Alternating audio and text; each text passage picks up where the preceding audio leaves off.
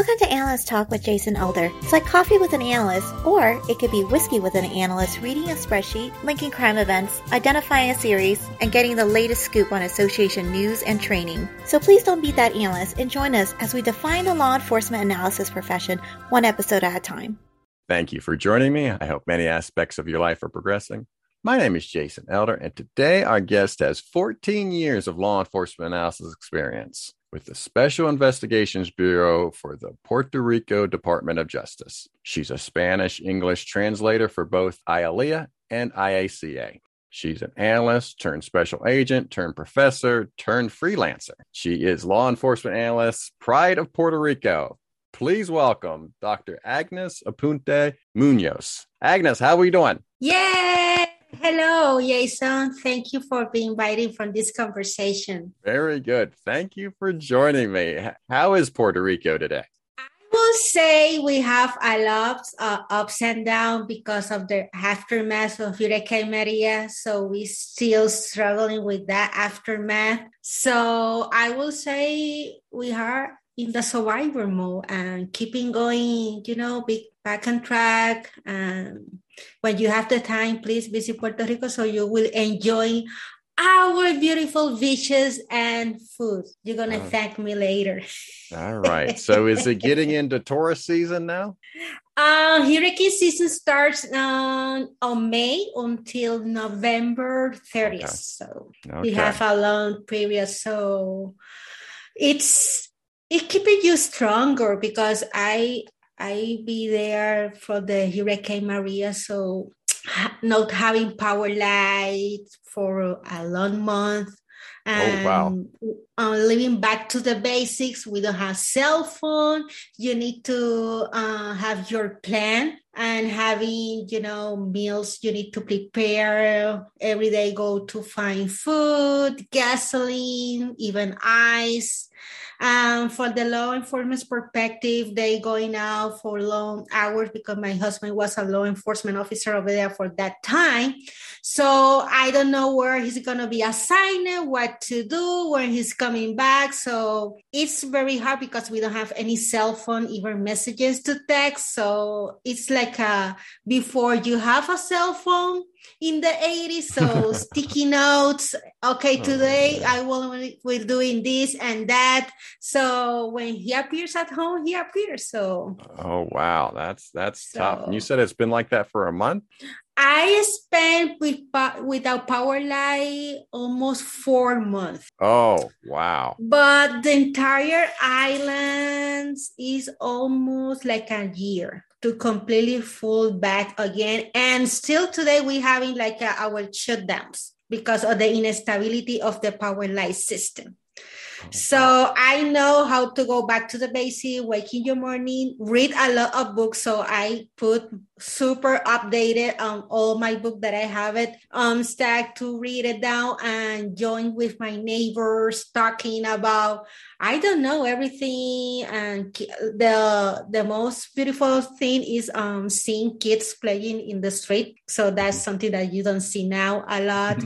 And we waited until the night. So we are going back to sleep and waking up to the morning and start talking with your neighbors again so that's oh, part of the day by day during that hard times. Oh, great. Looks like you're making the most of it. All right. Yeah. Well, let's go back in time then. Let's t- talk about how you discovered the law enforcement analysis profession.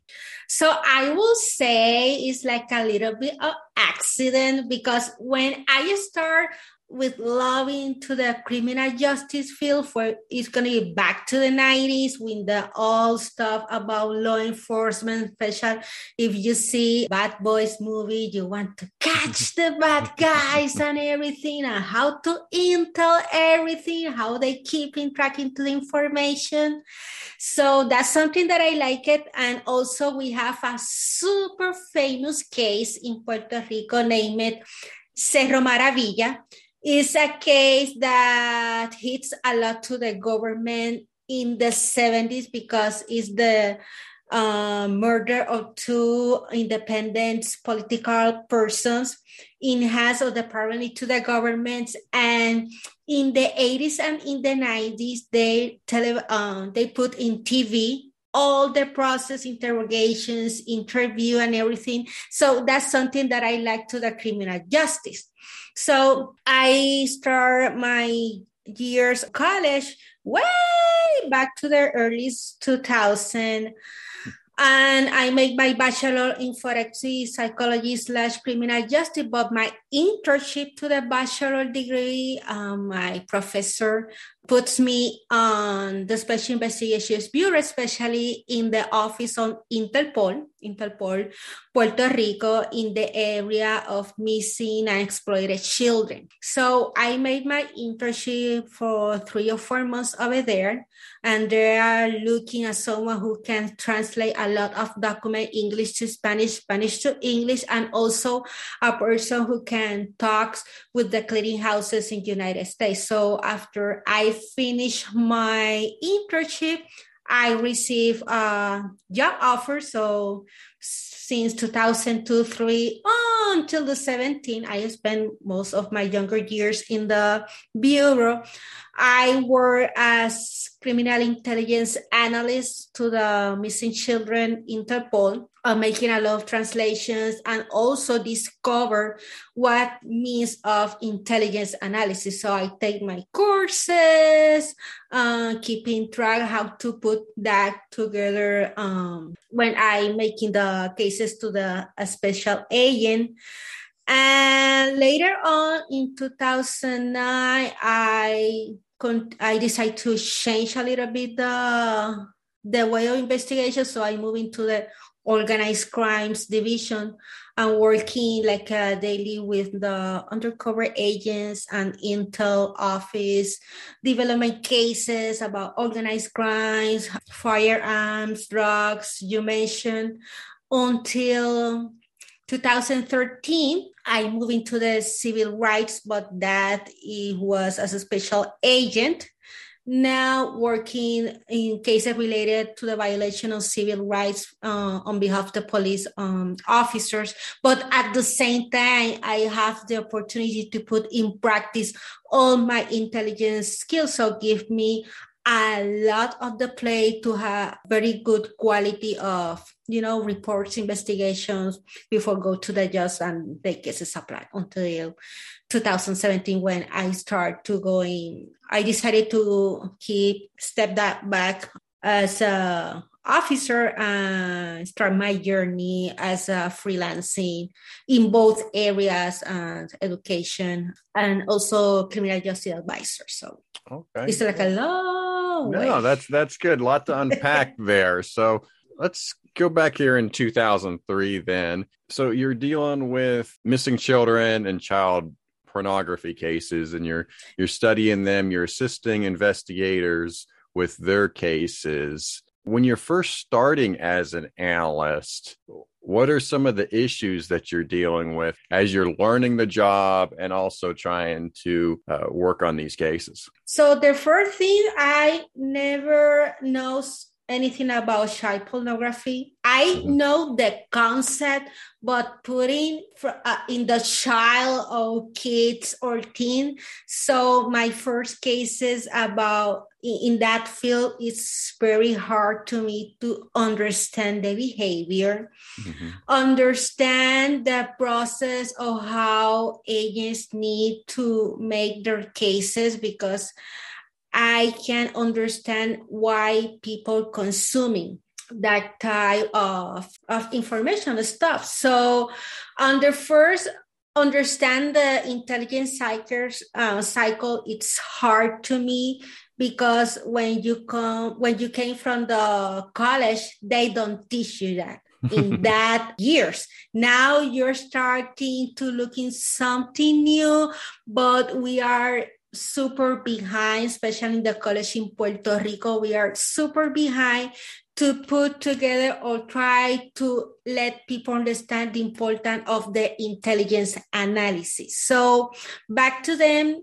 I have a little bit hard time because um, people understand uh, you are the paper girl because you always sit on the desk. Yeah, but I keep in uh, searching, doing my research so I can have it enough information for you as an agent, special agents, prosecutor, understand the meaning of the process of the information you gave. So I will say that is the first thing that uh, I confront when I start in my early um, years in intelligence analysis. Okay. Is it a lot of research on the particular suspects? Is that the type of task that you're being asked to do? You get you get an assigned a case, you're investigating a suspect, and you're trying to find out as much about the suspect as possible. Yes, and also the research about the behavior and the criminal conduct that they're making. That's sometimes because it's a, you,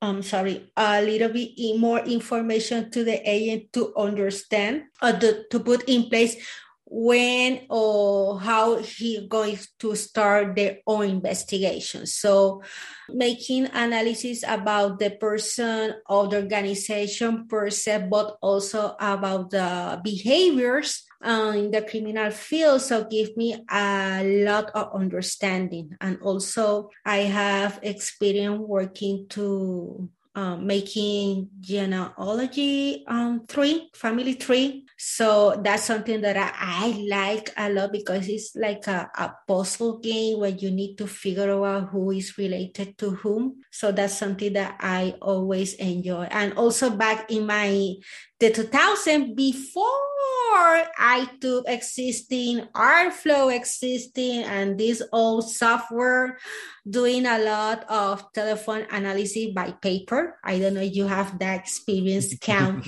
phone by phone, number by number. And if you don't reach at the end and finally you're missing one telephone number, you need to start over again. So um, I like that. So when I have new students um, working in telephone analysis, I always put in the hard work and doing hand um, hand um, writing with the pencil, with the highlighter before you go into the software, so they understand the hard time you having to reach telephone numbers back in the early 2000s. I don't know if you have that experience, but oh my I, goodness, you spend hours and hours. Is yeah. it's super crazy. Yeah. So when I started around about this time, I, I started as an analyst in, in 2001 and we were getting paper copies of telephone mm-hmm. records.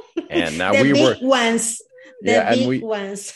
Yeah, and we were scanning, trying to scan them in, and then we'd have to work on cleaning the data if the scan didn't didn't do it exactly right, and so it was a whole process. I mean, it was a lot of work to just get one set of records into a database in order to analyze it. But uh, I, in terms of what you're talking about, where you literally just going through the paper copies and highlighting different phone numbers and tracking it that way. That isn't something that we necessarily did, but that is a technique that I've seen a lot of teachers do is deal with pen and paper before mm-hmm. you go to the mm-hmm. computer so the students gets a full understanding of what it is that they're learning exactly that's something because if sometimes you don't have the software, you need to go back to the basics. I, I like sometimes go back. I, even I am fully software, computer uh, savvy, everything. Sometimes I like to go back to the basics. It, it's even better sometimes. So. So I also see on here something interesting that you also are educating children to prevent abductions. So did yes. you go to did you go to the schools and teach?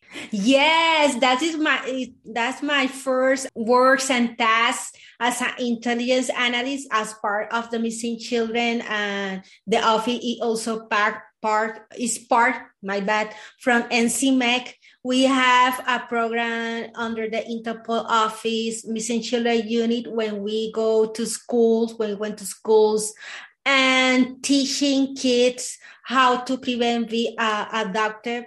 And we use the NCMEC guideline of the seven or eight steps that they were using in that time. I don't remember so far the rules, but I understand that it's going to be seven or eight steps back with NCMEC. And we try to teaching um, kids, especially in elementary school, how to prevent to avoid to be kidnapped and also they can identify stranger people mm-hmm. and how to keep their body safe. So if you don't feel comfortable to touching or say hi to a person or give me a kiss so let the people know let your parent knows that's something that i do. And later in the i will say 2008 until um, the 11 or 12, the Department of Justice have a full program over there in Puerto Rico when we go to school, but now in the middle and high school with different government agencies to teach about how to prevent to be bullying or how to keep you safe online. So we using a lot of resources uh, from NCMEC in that kind. So how to keep um, children safe in the online world. That's something that I made for four or five years. And the same time in that years, I start teaching officers, law enforcement officers about criminal intelligence analysts, but most on um, Spanish because we have a lot of information on English, but of difference of the languages in our jurisdiction in Puerto Rico. Sometimes a good police officer, they have difficult to understand the English. So I, we, I start to train law enforcement officer with the um, St. Petersburg um, College MCTFT start to teaching um, law enforcement officer in Spanish language about the criminal intelligence um, cycle techniques and how they can work together. So, in terms of Puerto Rico, and in terms of missing exploited children and child pornography, is there any aspect that you found that is unique to Puerto Rico and that the other parts of the world don't experience? So I will say now with the all access that we have to the gadgets, I will say the difference of the intentions. I what I like to explain is sometimes when you have when you see um, photos about teen people posing on the you know social media okay you see posting but sometimes the other side of the person uh, the media who is consuming that picture have another intention from these um, pictures. And from that moment um, kids need to understand what is the intention of the picture that they post and also because it's the caribbean we have a lot of access to our neighbors countries like uh, dominican republic uh, st thomas st croix. So we need to aware that it's more easy to address our country because it's an island so you have a lot of access. But i learned that in the of my career um, years that child pornography is a high consumed felony. And sometimes you understand it's gonna be for uh, undereducated people or um, poor people and that is incorrect.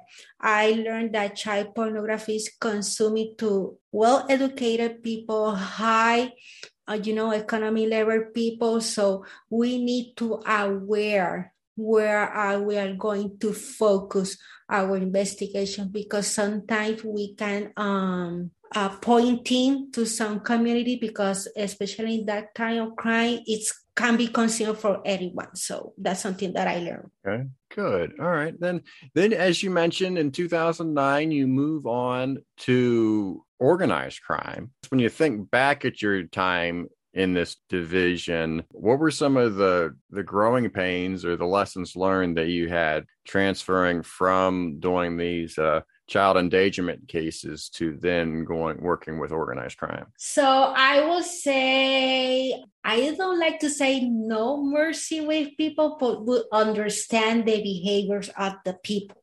That's something that I wish a little bit challenging because when you're working for missing children, you need to take care for that child, for that um, victim, because sometimes they don't understand what happened as a whole.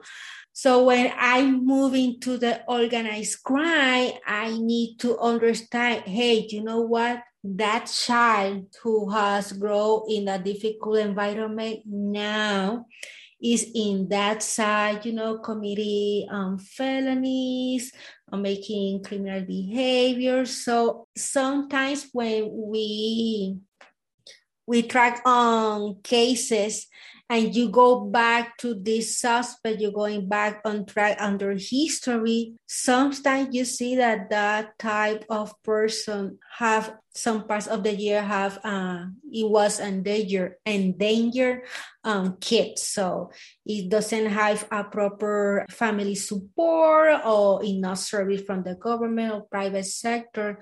It's willing that this um, kid is gonna be ended in the organized crime world. So that's something that I, I learned. And even and one time we are making some arrests back to the years. and we arrest this, um, for example, this um, young boy is like a 18 recently years and everyone focus hey yeah we making this arrest uh, when i go back to over there to verify uh, everything is good to go and everyone missing hey this kid of 18 years is taking care from his brother of 15 years because mom is working out of the home so we cannot leave this um, 50 years old boy here. So what we are going to do, so back on that year doesn't have a good plan. So we take the kid with us in another um, car and go to the police station and call them and explaining.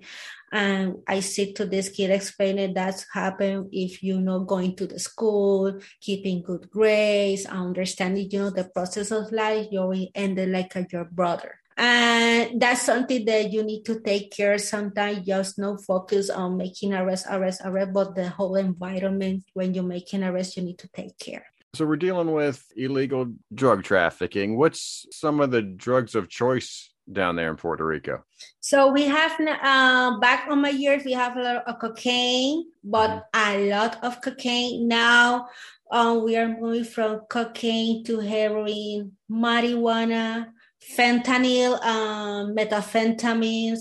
We don't see a lot of crystal meth or methamphetamines um, for all, but we are dealing with a lot of cocaine, heroin, and marijuana. That is the, like I will say the top three that we always um, working over there because Puerto Rico is a hub island to connect to United States. So the South America, like Colombia, Venezuela, even Panama, Dominican Republic, use a lot of Puerto Rico island like a hub to export to United States and even to Europe. So we are in a good strategically position even in the globe, so we can uh, export to different areas of United States and Europe. So that's something that uh, always Puerto Rico is under the HIDTA um, radar because it's a good hub spot. And then with the organized crime are the particular groups by name or are they just you're just targeting the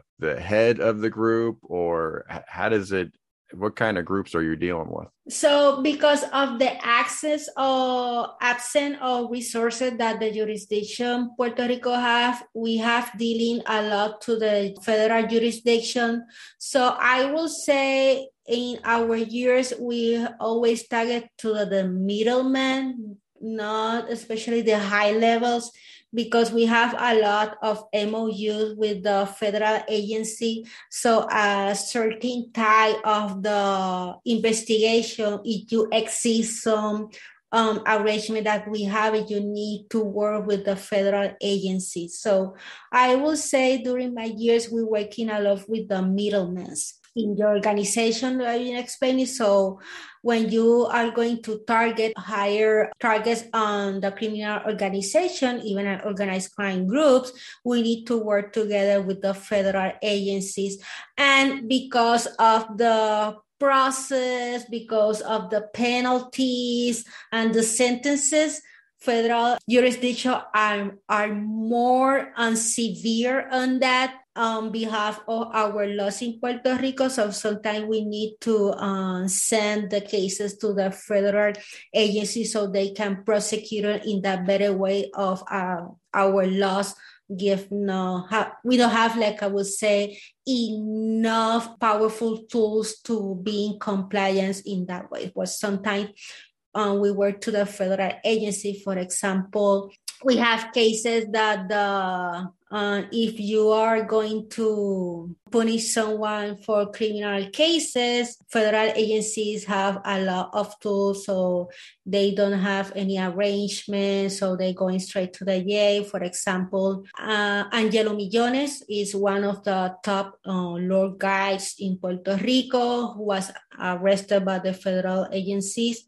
He's now sentenced for life I understand he's located in California, one of the jails. Uh, we have from the 90s, we have West Solano Moreta, we have a lot of lords, I would say like a lord drugs that we have in the 90s and the 20 and the 2000, 2010, that now they are serving life sentences in United States because we don't have enough powerful um, tools to prosecute them in our jurisdiction, Puerto Rico. Just moving on to you becoming a special agent, what made you transfer from being an analyst to being an agent? So I would say in 2009, no, eight, nine, I will say nine, the Puerto Rico government suffer economy um, restructure that we're still suffering today, and the government start to cut a lot of position. And because on that time we only have two Intel analysts in all Puerto Rico, is why my partners Kay and I, they decided to cut it out because they understand we are not essential. So we make our appeal so we go back to the job so to avoid in the future be cut out again so i move into the position of special agent so i can, my position can classify as essential so that's I what I make the moving. But I still having the position special agent, but doing a, a lot of tasks as an Intel analyst. Okay. That's it's like a sweet sour because I like it, but because of the instability of the economy uh, in the government in Puerto Rico, so I need to I need the necessity to take that. Hmm. Okay. So then, did you go through special training to be an agent? Mm, more like uh, I would say theory. A lot of theory. Never have like a academy okay. because I would say the lack of resources and everything. I don't have like a former pass to the academy. They put an academy for the new ones in like a 2020. I always say the last academy that the Special Investigations Bureau have. So I I left the agency the 2017, but like uh, in theory and practice, I would say I have it the experience because I work with a good a special agent that treat me with respect and let me know, hey, you need to do this, do that. Everything goes through, but like a formal academy, I never have the opportunity to assist. Okay. So so then is it still working in the office or are you more on out on the field now? Now I am more, I will say, like a balancing as a freelance, working as an advisor in the criminal justice law enforcement field, but also working as an educator because back on my years, because of the lack of content in Spanish, I started teaching law enforcement officers in Spanish. That is something that I like it a lot and doing all the translation, curriculum, the academic research. That's something that I like it a lot. So at the same time, I was a former special agent on Intel. I also start to um, teaching professionals um, law enforcement officer and criminal justice in that area. So I'm start to move into the educational field, consulting, advisor. So I make my PhD in e-learning instructional designer and now having an opportunity to work as a freelance. When I leave my when I leave the agency in 2017 I will say it's like a month before Hurricane Maria hit, so I never understand how the words compares to me. Because it's it's something that I always still thinking, wow, I it's like a month separately before the hurricane hits and when I resigned to the agency to be working myself as an instructor and training, especially uh, in the criminal justice, law enforcement, intelligence field. It that's something that I like it a lot, and because of the lack of opportunity to Spanish speakers. Um, person to access information, so I see a lot an opportunity in that area. So that's something that I now I'm still doing now.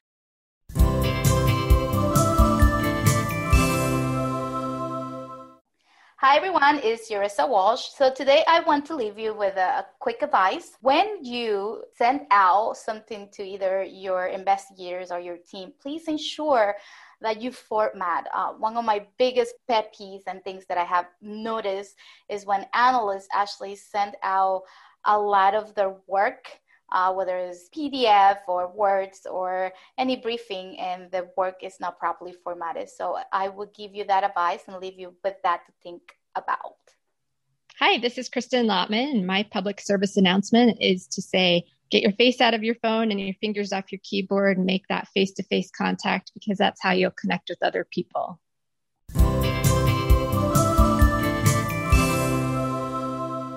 I, I, guess I should have asked you this a while ago. When did you learn English? Um, my years public school.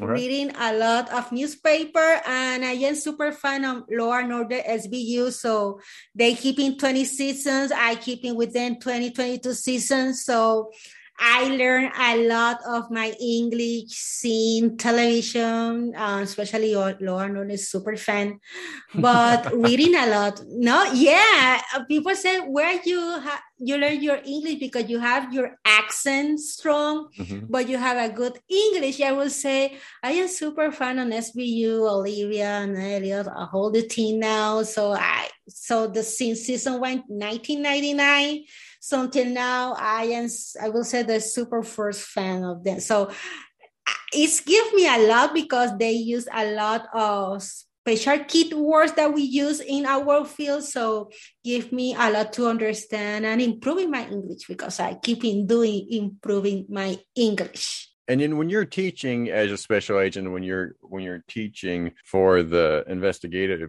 bureau there. Are you doing both spanish and english or is it just spanish? No i have the privilege to do it in both. Okay. so more in the spanish but i have a privilege on working on both yes.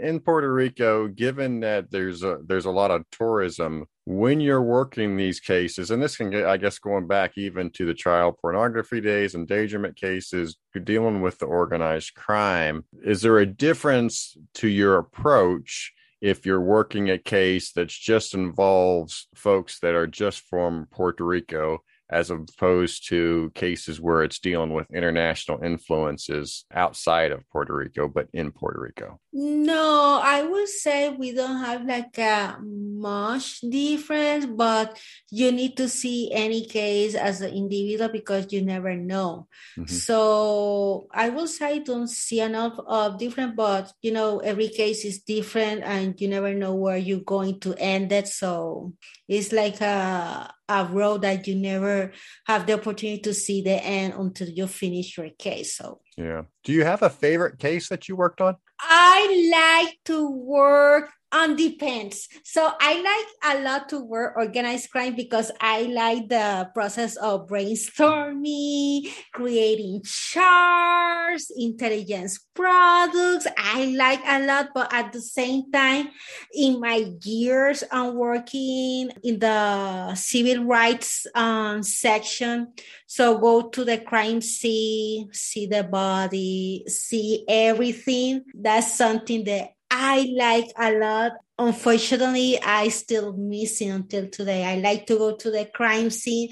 I don't want everybody um tell me what happened. I want to see the body. I want to see the evidence so I can make my own appreciation and write my own findings. So that's something that I, I miss a lot. And when I say a lot, it's it's something that I, I'm missing. So but it's so, like a it's like a something like a super mix because you're making your i am blending like a criminal stuff with intelligence analysis.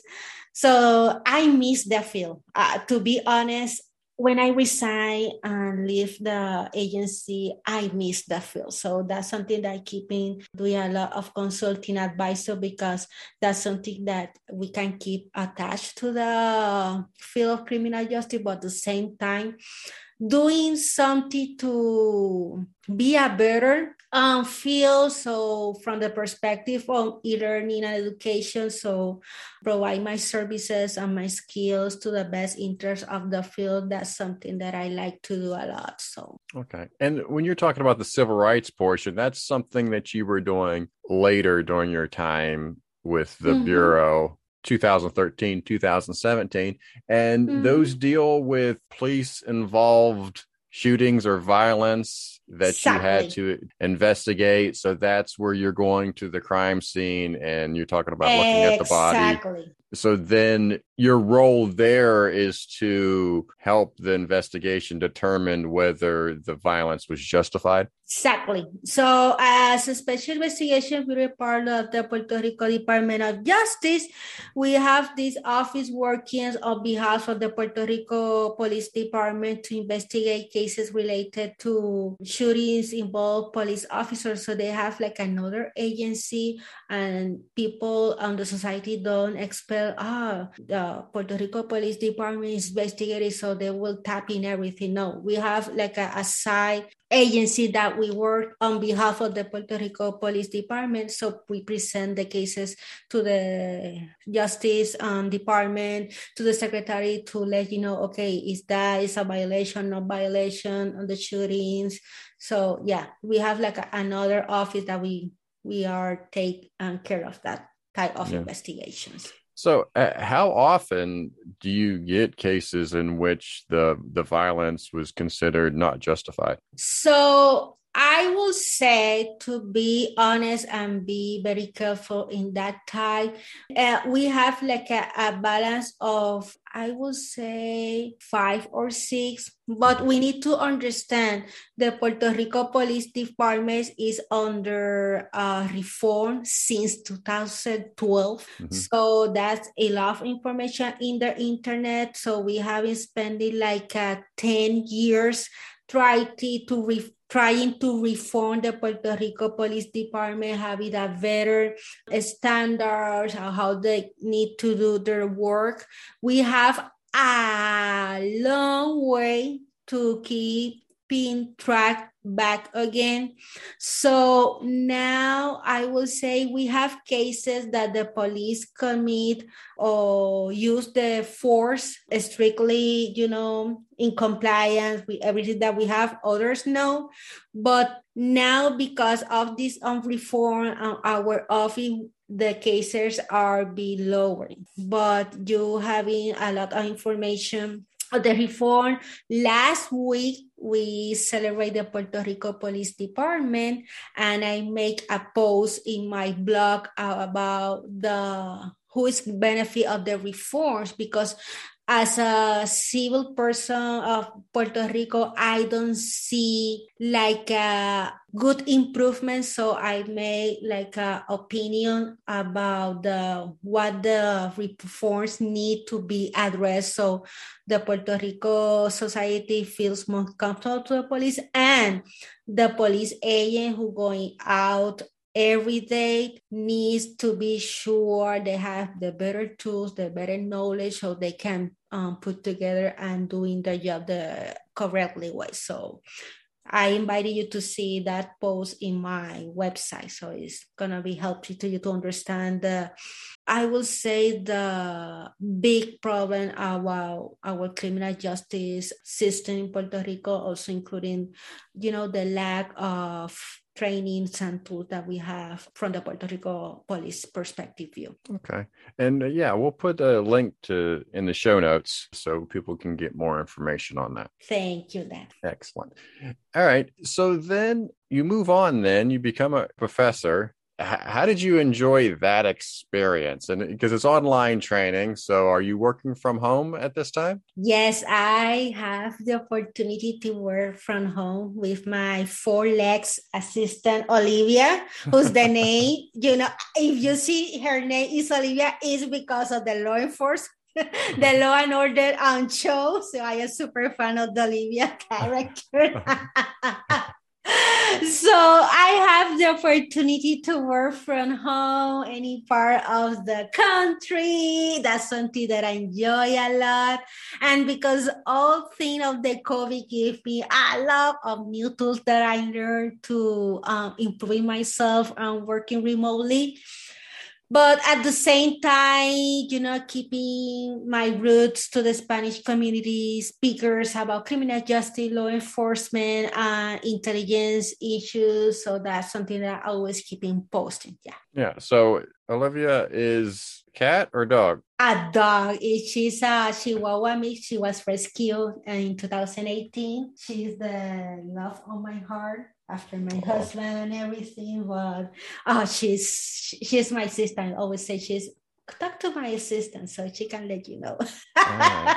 So so what did you enjoy teaching the most? When because I always uh, be a full student until ending life. I will say when you sit to a group of people or students and start having this conversation about how is the I would say, uh, start, you know, sit in the class and start having a conversation with the student. How do you think about the job or law enforcement? And you can understand another perspective. So having the, that type of conversation and how people think about our jobs in the law enforcement community, police science community, that's a lot of the talks that I enjoy in the classroom. So when you're going online, you having people from everywhere and sometimes you have family members taking the classes. So not just only the student because sometimes and as happen is the kids is the grandma is the partner and they join the conversation. That's something that i, I also like it because they feel it they understand it they, they are supporting supporting the people who still um studying the they feel some that's something that I like to do, and sometimes they enjoy when I start to um, talking my Spanglish and start to mix mixing English and Spanish talks and words. Okay, she's now on her thing, so that's something that they enjoy a lot. yeah. And so since this is online, is this something linked to a Puerto Rico college or is this something outside of Puerto Rico? No, when I used to teach, I used to teach online. I most of them do um, did it in Puerto Rico. Mm-hmm. So Uh, yes, if full in Spanish, you can go to the website and see the college that uh, I mm-hmm. work at.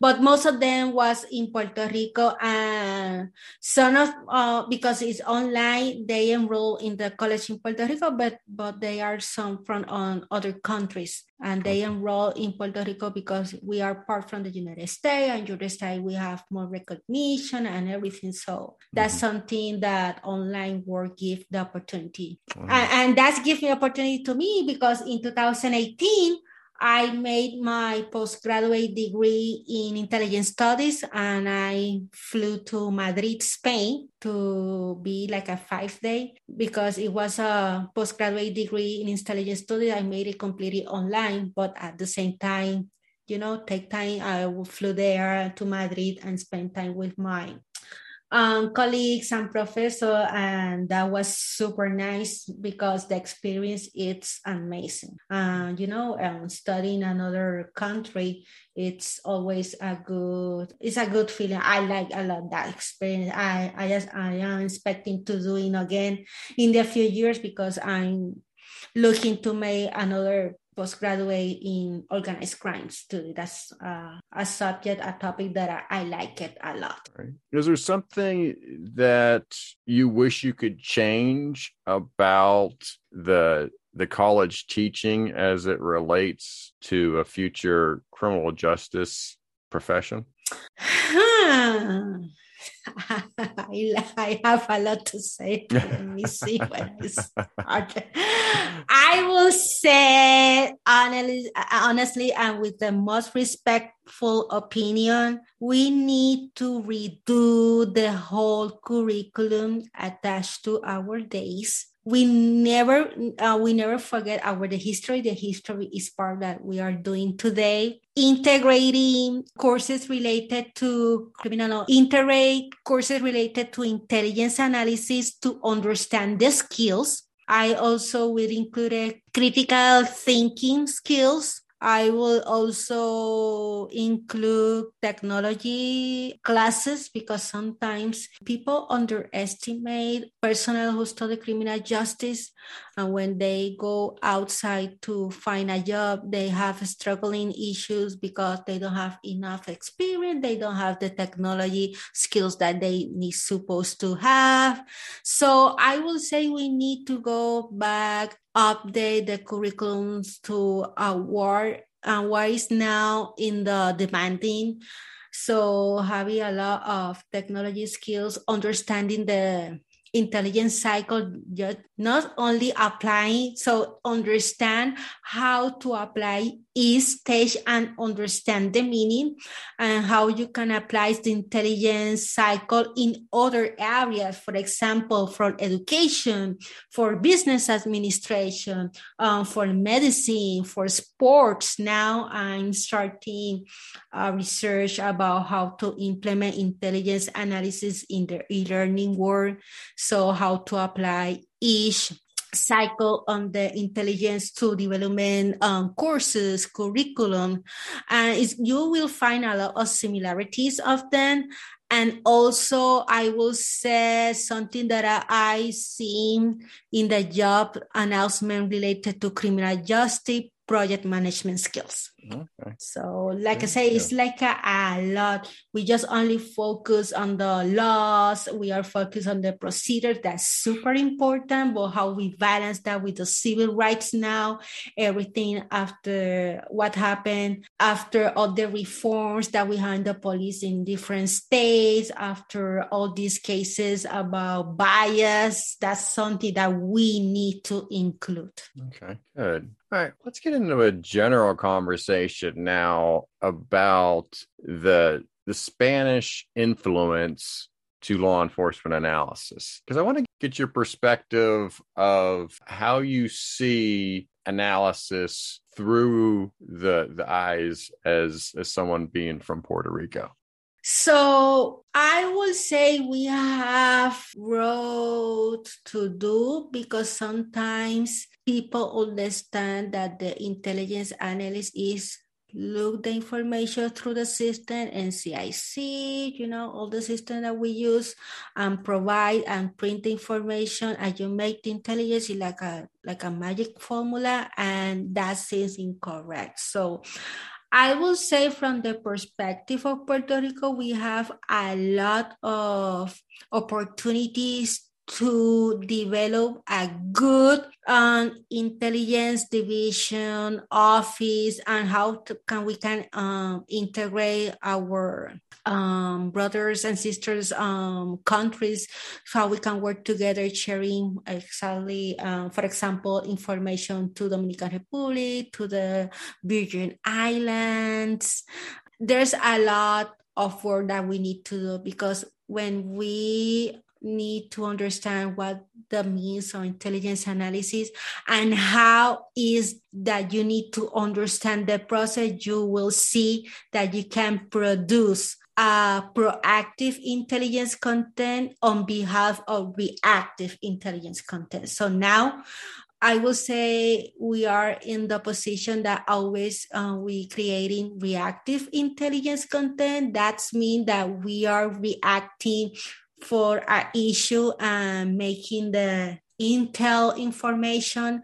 And we are not prepared to making proactive intelligence you know using strategic intelligence using operational intelligence just you can have enough information to plan into the future.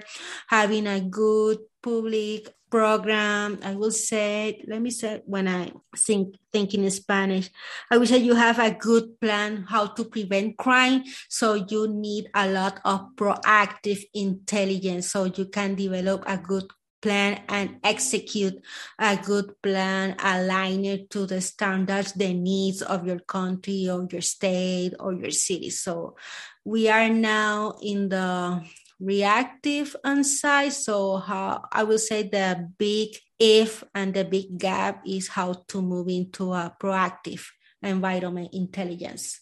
So when you're talking about reactive, this is a scenario where okay, you get a target and you're trying to identify going back to your organized crime days as an example, you have a group mm-hmm you're identifying the group that you know has done something wrong and you're building a case against them you know that they've done something wrong proactive to that would be something where you're studying the city and identifying where gaps or mm-hmm. where maybe a future event is about to happen and then exactly. preventing preventing that from occurring exactly and also another thing that i always see from puerto rico and this is my opinion is that we need to see another intelligence models around the world. We have a lot from the American intelligence model, but we need to see, for example, for Europe, we need to see from South America, from Argentina, from Panama.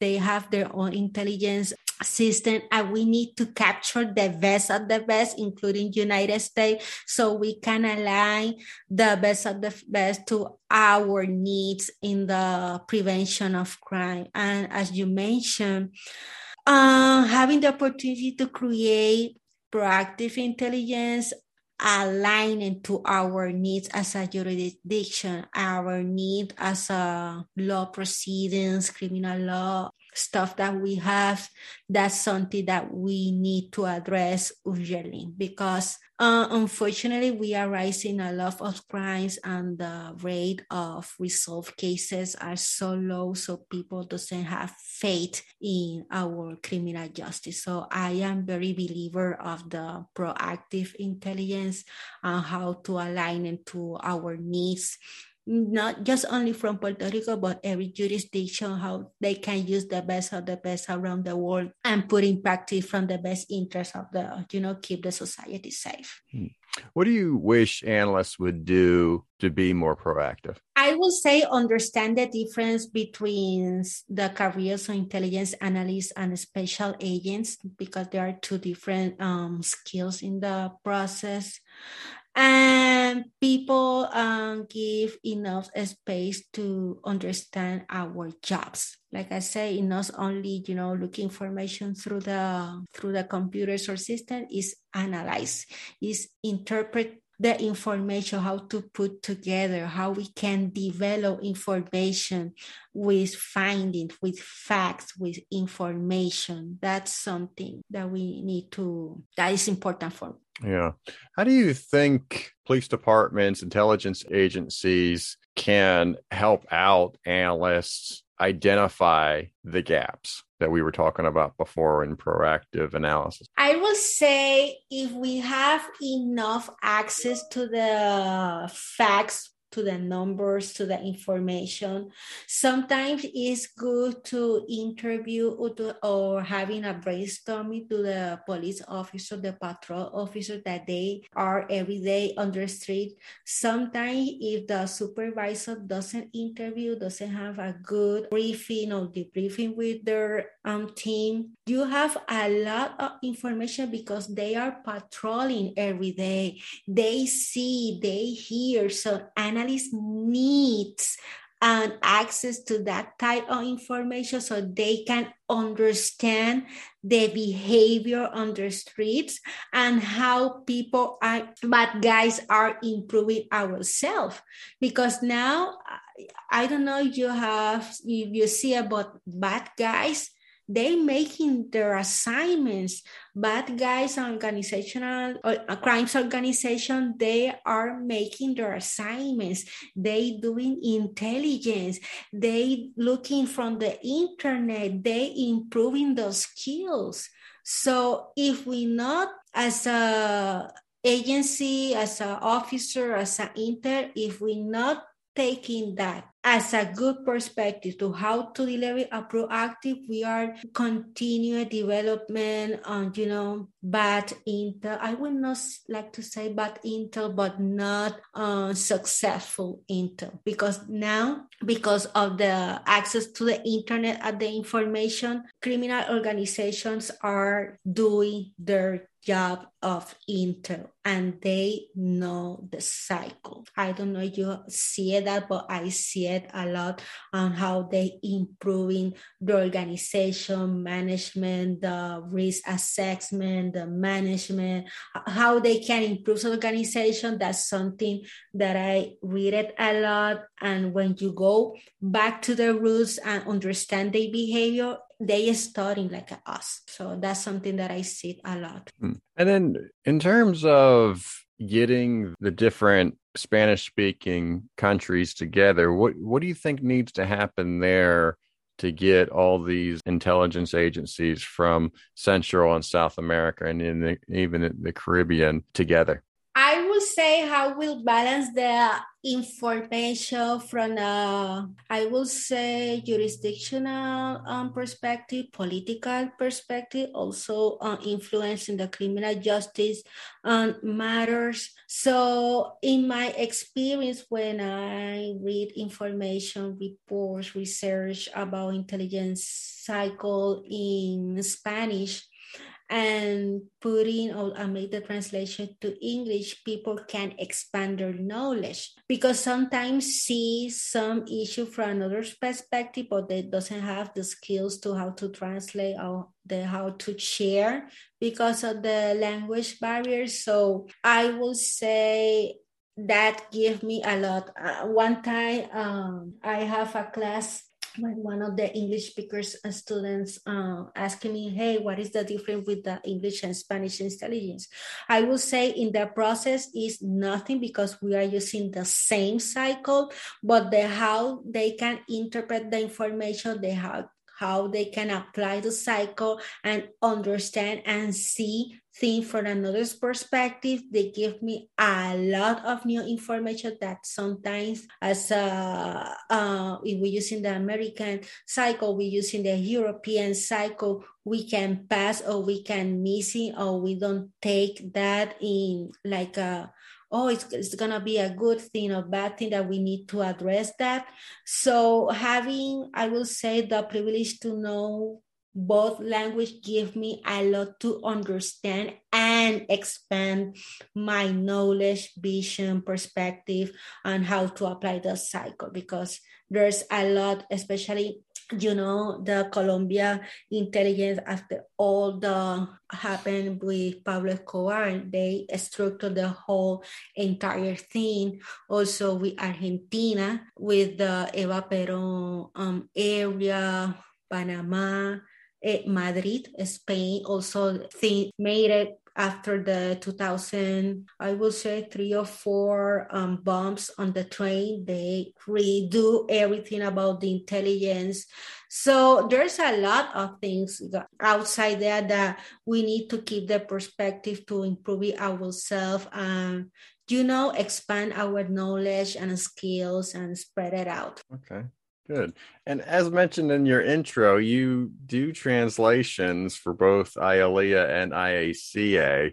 And I know when we were talking in the prep call, you had mentioned that you're starting in Spanish in your head and then translating over to English, even when you were having a like an English conversation. Now you're still uh-huh. innately starting with Spanish and then working your way over to English so I guess as you're doing some of these translations, it, you know, can you think of a time where maybe a particular unique experience happened, or maybe some outrageously funny uh, occurrence happened?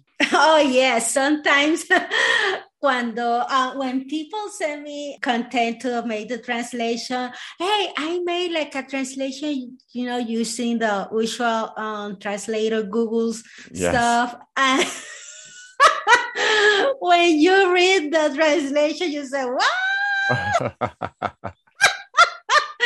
and sometimes you need to go back. Okay, send me the original in English to understand, and you need to balance the wording to have a better flow on the message. So sometimes you see a lot you see a lot of wording that uh-uh, we can use that word we can use that word because sometimes in countries uh, some spanish words um, means are this completely different so you need to balance the meaning and the wording. So yes i have a lot of that but i always asking okay send me the english the originals and always you are looking to me to talk to the person okay what do you want to say? What is the meaning that the, the message that you want to translate it to the people? What do you so because that is important in the process of translating um, information so you i don't want to people lose the focus on the meaning or the message that you want to translate. So for me that is important. And other times I, you know, hablar español and people can understand. So, is there a particular word and phrase